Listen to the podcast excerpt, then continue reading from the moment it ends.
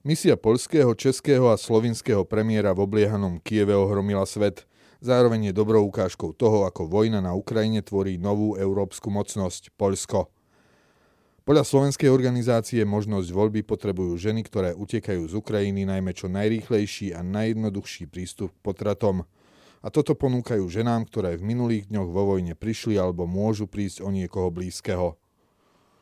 Ukrajina je jednou z mála krajín, v ktorej je legálne surogátne materstvo. V aktuálnej situácii to znamená aj desiatky uväznených detí, ktoré sa skrývajú v krytoch. V texte týždňa Ondřej Šmigol z ECHO24 ponúka český pohľad na cestu troch premiérov do Kieva. Vo videu týždňa ponúkame krátky prehľad histórie ruského impéria. Moje meno je Erik Potocký a aj dnes som pre vás pripravil svoju pravidelnú rubriku Konzervatívny výber. Z Poľska sa stáva líder Európy. Misia českého, poľského a slovinského premiéra v obkľúčovanom a bombardovanom Kieve ohromila svet. Zaiste raz bude súčasťou učebníc dejepisu. Z kievskej cesty nevzišli žiadne konkrétne výsledky. Premiér Morawiecki vyzval na urýchlené prijatie Ukrajiny do EÚ a vicepremiér Kaczyński navrhol v súčasnosti nereálne vyslanie mierových jednotiek NATO. V prvom rade išlo o silnú symboliku voči Ukrajine a jej vojnovému prezidentovi Zelenskému. Príležitosť zapísať sa do celosvetového povedomia premeškal slovenský premiér Eduard Heger, oficiálne z bezpečnostných dôvodov. Už o deň neskôr svoje rozhodnutie necestovať do Kieva oľutoval, čas však už nevráti. Výnimočné gesto podpory napadnutej Ukrajine je len ďalším dielom toho, ako v tejto kríze vyrástlo susedné Poľsko. Bol to premiér Morawiecki, ktorý doslova dotlačil Nemecko k tomu, aby sa pripojilo k prísnejším sankciám voči Rusku. Poľsko je hlavným prekladiskom zbraní, ktoré smerujú ako pomoc ukrajinskej armáde a absorbuje aj najviac ukrajinských utečencov. Podľa dostupných údajov ich prišlo do 17. marca 1,8 milióna. Takémuto náporu utečencov v dôsledku vojny za posledných 70 rokov nečelila žiadna európska krajina. Poľsko si zároveň svojim prístupom vymohlo uvoľnenie eurofondov na pomoc utečencom. Tie mala krajina čiastočne zablokované pre spor o baňu Turuf a hrozilo jej, že o financie úplne príde, pretože údajne nenaplňa podmienky právneho štátu tak, ako ich vníma Európska komisia. Len týždeň pred vojnou Súdny dvor EÚ zamietol žalobu Poľska a Maďarska voči pravidlu, ktoré podmienuje čerpanie eurofondov dodržiavaním zásad právneho štátu. Minulý týždeň Europarlament schválil rezolúciu a žiadal na základe rozsudku uvalenie sankcií na obe krajiny. Zdá sa, ako by navrhovatelia takýchto rezolúcií ani nesledovali aktuálne spravodajstvo z domova a zo sveta. Riešiť dnes to, ako v Poľsku fungujú disciplinárne konania voči sudcom, už vo svetle vojny nie je ani smiešne. Skôr ukazuje odtrhnutosť časti establishmentu od novej reality. Poľsko sa však reálne z pozície regionálnej mocnosti posúva na úroveň jedného z kľúčových štátov Európy. O zásadnej úlohe Poľska sa už otvorene hovorí nielen v diplomatických kuloároch. Diplomati tento posun na akési mocenské posilnenie nášho severného suseda otvorene komunikujú aj pre médiá. Citujem. Rozdiel medzi Poľskom a Nemeckom bol dlhý čas taký, že Poľsko sa bálo Ruska a inak ničoho a že Nemecko sa nebálo Ruska a inak všetkého.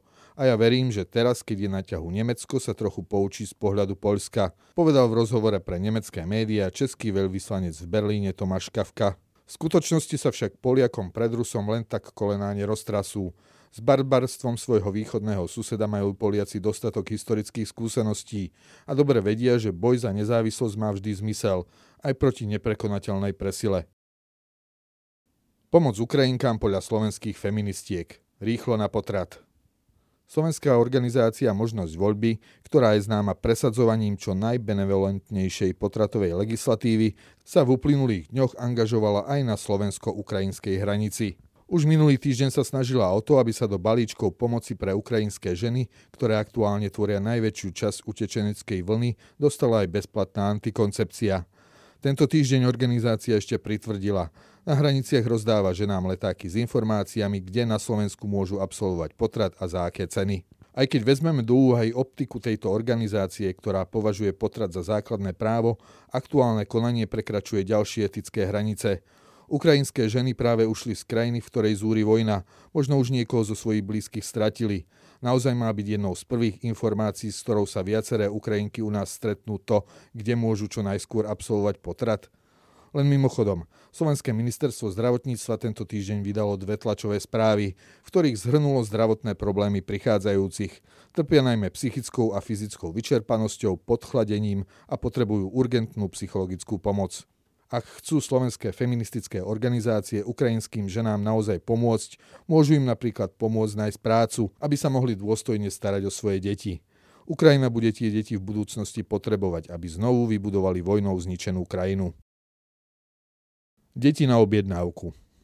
Na Ukrajine zostávajú v dôsledku vojny uväznené aj desiatky detí, ktoré sa tam narodili v rámci tzv. Surogátneho materstva, alebo ak to pomenujeme drsnejšie, z prenajatej maternice. Rozsiahlo sa tejto téme venujú najmä talianske médiá, keďže veľkú časť v úvodzovkách zákazníkov tvoria práve talianske páry. Na Ukrajine je surogátne materstvo legálne. Krajina sa stala preto obľúbenou destináciou bezdetných párov. Situáciu, keď stovky detí ostali uväznené v krajine a ich genetickí rodičia si ich nemohli vyzdvihnúť, sme videli už počas pandémie. Na jar 2020 sa vo všetkých svetových médiách objavovali fotky a videá deťmi preplnených nemocníc a detských domovov. Aj príbeh 16-mesačného dievčatka, o ktoré už nikto nemal záujem. Pre genetických rodičov bola už pristará. Ženy, ktoré si na Ukrajine takýmto spôsobom snažia zabezpečiť živobytie, nemôžu odcestovať. V štátoch, ktoré surogátne materstvo neuznávajú, by totiž po pôrode boli úradne matkami detí. Nemohli by ich teda len tak odovzdať inému páru. Ten by zase mohol čeliť obvineniu z únosu, ak by si dieťa predsa len prevzal. Tehotné ženy a už narodené deti preto teraz trávia celé dni ukryté v podzemných bunkroch, ktoré už pred vojnou zriadila najväčšia ukrajinská spoločnosť asistovanej reprodukcie Biotex.com. Cena služby sa pohybuje od 39 000 do 65 000 eur. Žena, ktorá dieťa vynosí a porodí, dostane z tejto sumy 10 000 eur. Odhaduje sa, že v najbližších 3 mesiacoch by sa malo na Ukrajine narodiť 200 takýchto detí. Môžeme sa pohoršovať nad praxou prenajímania materníc, no samotné deti, ktoré takýmto spôsobom prišli na svet, na nej nenesú žiadnu vinu a trpia najviac. Text týždňa, cesta do Kieva a emancipácia východu Európskej únie. Hoci Petr Fiala, Mateusz Morawiecki a Janez Janša odcestovali do Kieva po konzultáciách s Charlesom Michelom a Ursulou von der Leyenovou, dalo sa vycítiť isté znepokojenie nad celou expedíciou. Trojica premiérov nedostala od EÚ žiaden konkrétny mandát, čo naznačuje, že Brusel sa snaží od celej akcie dištancovať. Celá konzultácia tak bola zrejme len obyčajným oznámením a trojica premiérov sa jednoducho rozhodla ukázať západnej Európe, ako vyzerá naozajstná symbolika. Píše Ondřej Šmigol z ECHO24. Za pripomenutie tiež stojí fakt, že súčasťou delegácie bola Jarosław Kaczyński, ktorý tak nadviazal na svojho zosnulého brata Lecha. Ten ako poľský prezident v roku 2008 pricestoval do Tbilisi, takisto uprostred vojny s Ruskom, a už vtedy varoval, že ďalšou na rade môže byť Ukrajina. Dnes Gruzínsko, zajtra Ukrajina, pozajtra Pobaltie a potom možno aj moja krajina Poľsko, povedal vtedy Lech Kaczyński. Zatiaľ mu žiaľ predpoveď vychádza, doplňa Šmigol. Vojna na Ukrajine je totiž podľa autora predovšetkým východoeurópskou vojnou. Západ s Ukrajinou súcití, no necíti sa byť v priamom ohrození. To vnímajú práve krajiny na východnom krídle Únie a NATO, ktoré majú skúsenosť s ruským imperializmom. Východ Únie jednoducho prevzal iniciatívu. Ondřej Šmigol svoj komentár uzatvára, citujem: Zatiaľ nežiada, aby ostatné krajiny prevzali ukrajinských utečencov, chce maximálne materiálnu pomoc. Nová Európa nie je nejakým krajom príživníkov, parazitujúcich na bohatstve tej starej. A prísť do vojnového Kieva, ktorý práve oznamuje zákaz vychádzania, vyžaduje veľkú dávku odvahy. Západní politici zatiaľ ticho závidia, že im to nenapadlo skôr. Video týždňa – História ruského impéria.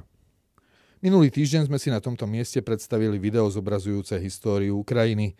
Tento týždeň ponúkame zhrnutie histórie Ruského impéria od konca Rurikovskej dynastie, ktorá v podstate vymrala s Ivanom Hrozným, až po pád Romanovcov v roku 1917. Od rekonštrukcie štátu po tyranii Ivana Hrozného cez civilizovanie Rusy, ktoré bolo programom Petra Veľkého, rast impéria za Kataríny Veľkej, hrdinský odpor voči napoleonskej invázii, až po katastrofálnu zahraničnú a vojenskú politiku Mikuláša II., ktoré ruskú spoločnosť definitívne rozložili a priviedli k bolševickej revolúcii. Toľko konzervatívny výber pre tento týždeň. Odkazy na citované zdroje nájdete v texte zverejnenom na www.postoj.sk. Moje meno je Erik Potocký a ďakujem, že ste ma počúvali.